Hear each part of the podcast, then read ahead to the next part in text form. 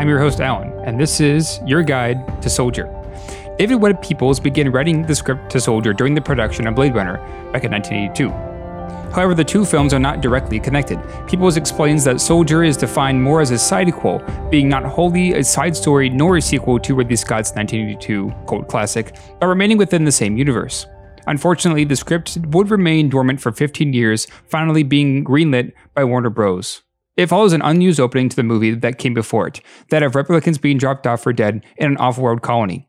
People had said that if Kurt Russell's character had gone down to Earth, he would have come into contact with Blake Deckard. It should also be noted that Clint Eastwood was very fond of the script and was attached to direct it and or act in it. Connie Reeves was set to take on the lead role as well. Sylvester Stallone was also in that same position, but turned down due to availability. After the film's release, Anderson stated that the end product did not turn out the way he had envisioned it. Originally, Anderson and Peoples wanted to go for a more classic Western in space, utilizing more wide open environments rather than studio sets. But Kurt Russell insisted on building himself up for this role, setting back production. Or still, Hurricane El Nino blasted through the spots that had been selected to shoot, meaning filming there would no longer be possible. This limited the scope of the movie, and studio shooting became more of a reality. When later submitted, Soldier received an NC 17 rating from the MPAA, mostly due to its violence so some cutting had to be done in order for it to get its R rating.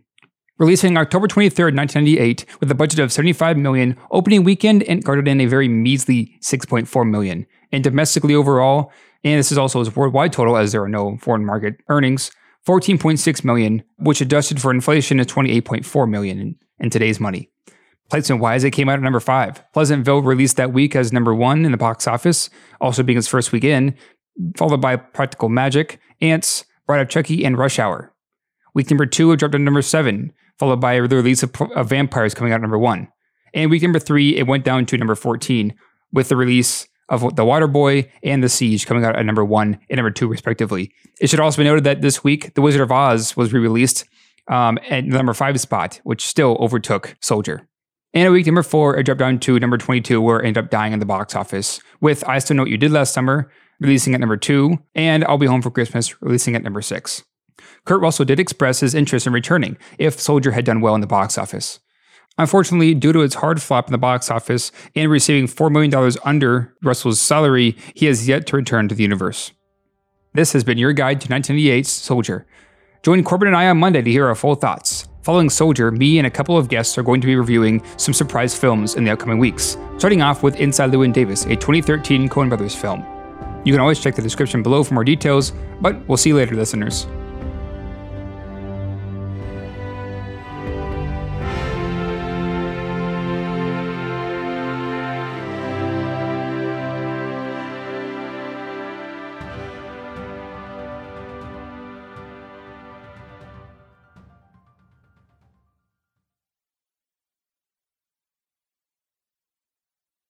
The Silver Screen Guide podcast is edited and produced by Alan and Corbin.